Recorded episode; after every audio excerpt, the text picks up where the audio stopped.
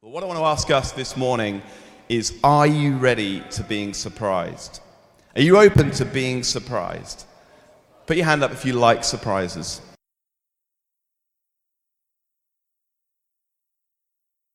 Useful to know, okay? A few years back, it was my 30th birthday, and I was excited and ready. Adele always delivers, and it's always a great time. But on the day, it was a Saturday, I got up and there was no presents, no cards, no phone calls, no texts, nothing. And Adele kind of said happy birthday, but that was about it. Adele's my wife if you haven't met her. And I was just a bit like frustrated, a bit of a pity party, a bit disappointed. Like, how's everyone forgotten? This is my birthday, you know. Poor me, poor me. And then I was a bit gutted because, you know, just things kind of went from bad to worse because I got to lunchtime and I got a phone call from the community centre which I used to help out at. And the lady said, You need to come into the community centre immediately because there's some spilt milk and some spilt stuff that needs clearing up. I'm like, It's a Saturday. You don't know this, but it's my birthday. Do I really need to go in and clear it up? And she said, No, no, you need to come in. There's a meeting you need to be part of. She was angry, she was frustrated, she was really furious. I was like, This day couldn't get any worse. But I did the diligent, good Christian duty thing and went in and chatted to her, opened the doors, and what do I know? Surprise! Adele had organized a massive 30th birthday party. The lady was in on it to kind of ins- pull me in. And I got there and there was presents, there was friends and family who had traveled far, there was food, there was bunting, there was all sorts of stuff celebrating this birthday. I was completely shocked. I was surprised. What's also quite amazing about this story is that Jensen, our son, was 10 days old at the time. So Adele had managed to pull this off pretty much from hospital. Remarkable, really. It's also Adele's birthday in a few days. She's either 40 or 50, I can't remember. So I need to, I need to, I need to work out what I do for her, So any tips about how I can return the surprise? But what I want to ask us this morning is Are you ready to be surprised? This might be your first time in church. You might have been to church many times. But are you ready to be surprised by this incredible story that John and Jenny read? Are you ready to be shocked and amazed at the goodness of God this morning? Because some of you will receive these little things to make a bracelet later. I realize if you're in a balcony, you need a set of binoculars to see what I'm holding up. But basically, there's these things that form a bracelet that tell the story of Jesus to the cross and Jesus and his disciples have had fun. They've eaten together. They've journeyed together for three years. They've partied together. They've celebrated together. They've laughed. They've cried. They've journeyed together. They have had this amazing adventure.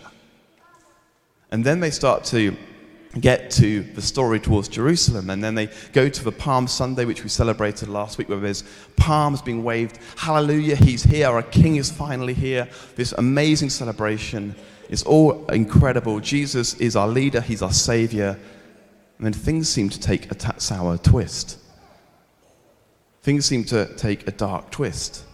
There's the Last Supper where Jesus predicts his death.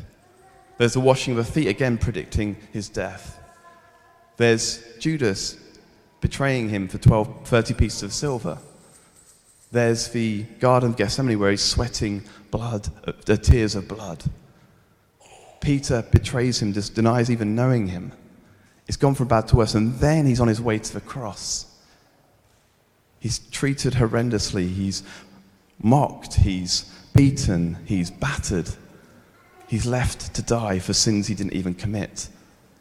It gets horribly wrong. What a sad ending. Their friends must be thinking, what have we been following?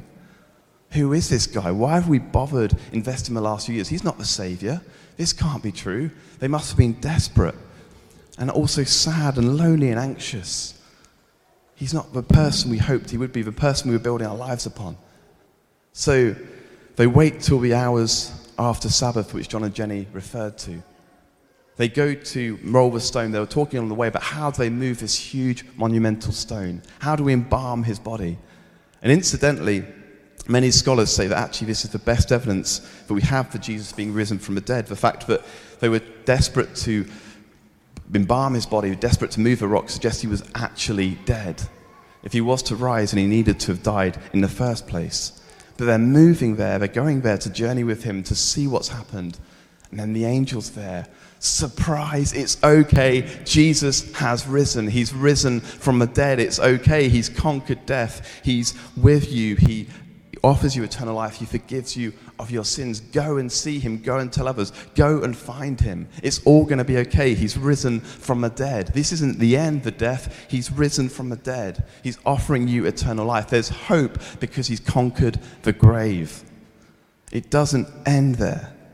It doesn't end at the grave, it ends at the tomb where he rises from dead. They go to him, they chase him, and they follow him. And I want to simply ask us this morning how do we respond to it? Are you willing to be surprised? Are you willing to be shocked and amazed? And you probably fall in one of two camps this morning.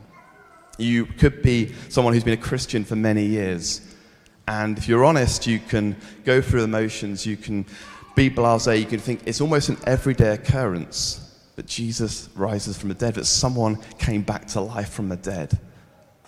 We can almost take this for granted. We can almost get overly familiar and blase with this incredible hope we have in Jesus. But this event, we are reminded again today, changes everything. There's peace, there's joy, there's hope, there's forgiveness of sins, there's eternal life because of what happened 2,000 years ago. This matters. For those of us who follow Jesus, are we again ready to be surprised, to be shaped by this incredible event? What joy it brings, what celebration it brings. We celebrate this fantastic festival today because there's hope because of what he did on the cross, raising back to life. Catholic priests often say the opposite to the opposite to sorry, I've had a little memory blast. The opposite to Contemplation isn't action, it's reaction. The opposite to contemplation isn't action, it's reaction. And what they're saying is that the opposite to contemplation is reacting to everything around you rather than being steered and led by the life and death and resurrection of Jesus. It's actually being influenced by the pressures and stresses and strains around you rather than being directed by what God is saying, this event that happened over 2,000 years ago, this incredible hope we see in Jesus that shapes everything, that stirs everything in us, that affects how we live our lives. It affects how we spend our money. It affects how we do relationship. It changes everything. We contemplate on this incredible gift of his life, death, and resurrection. We contemplate that, and that stirs us into action, that, want, that propels us out to share the incredible hope we have in Jesus, that propels us out to tell others about the good news in Jesus.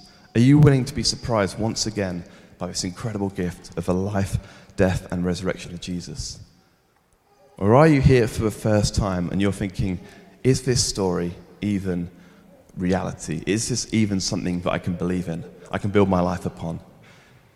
Did this event actually happen? Jesus wants to say to you this morning that I'm here to offer my forgiveness for your sins. I'm here to offer you hope and a future. I'm here to offer you eternal life. No matter what you've done, no matter how broken you are, no matter how messed up you feel, no matter how lonely and isolated you feel, God wants to come to you and have a relationship with you. What's amazing about this passage we read is that the only disciple that's mentioned towards the end is Peter. And Mark, the gospel writer, is trying to make a specific point. He's saying, Peter, the one who denied knowing me, after three years of friendship, he denied knowing Jesus. His best friend, he denied knowing him. Even he can be restored by my grace, even my love stretching out to him.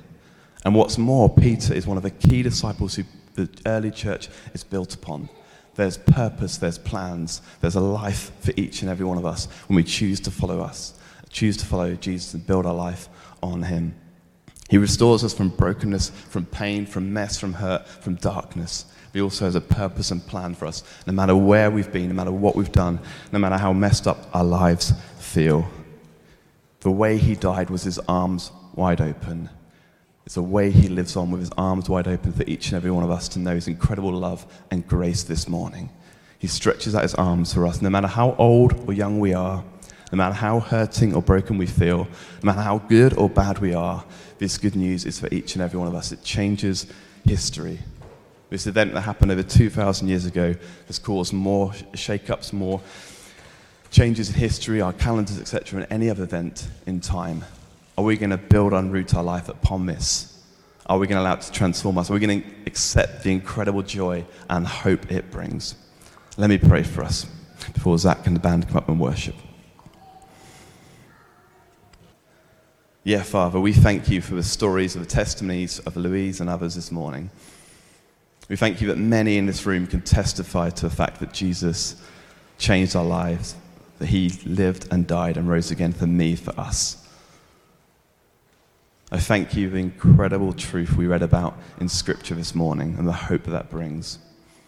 And I pray for those of us who are followers of Jesus that we won't get familiar with this. We won't just go through emotions, but actually, once again, we'll be astounded by your love and grace this morning.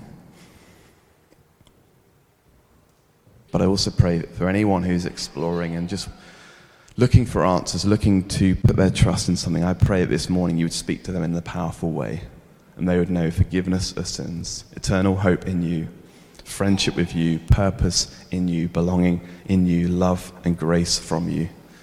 In Jesus' name we ask. Amen.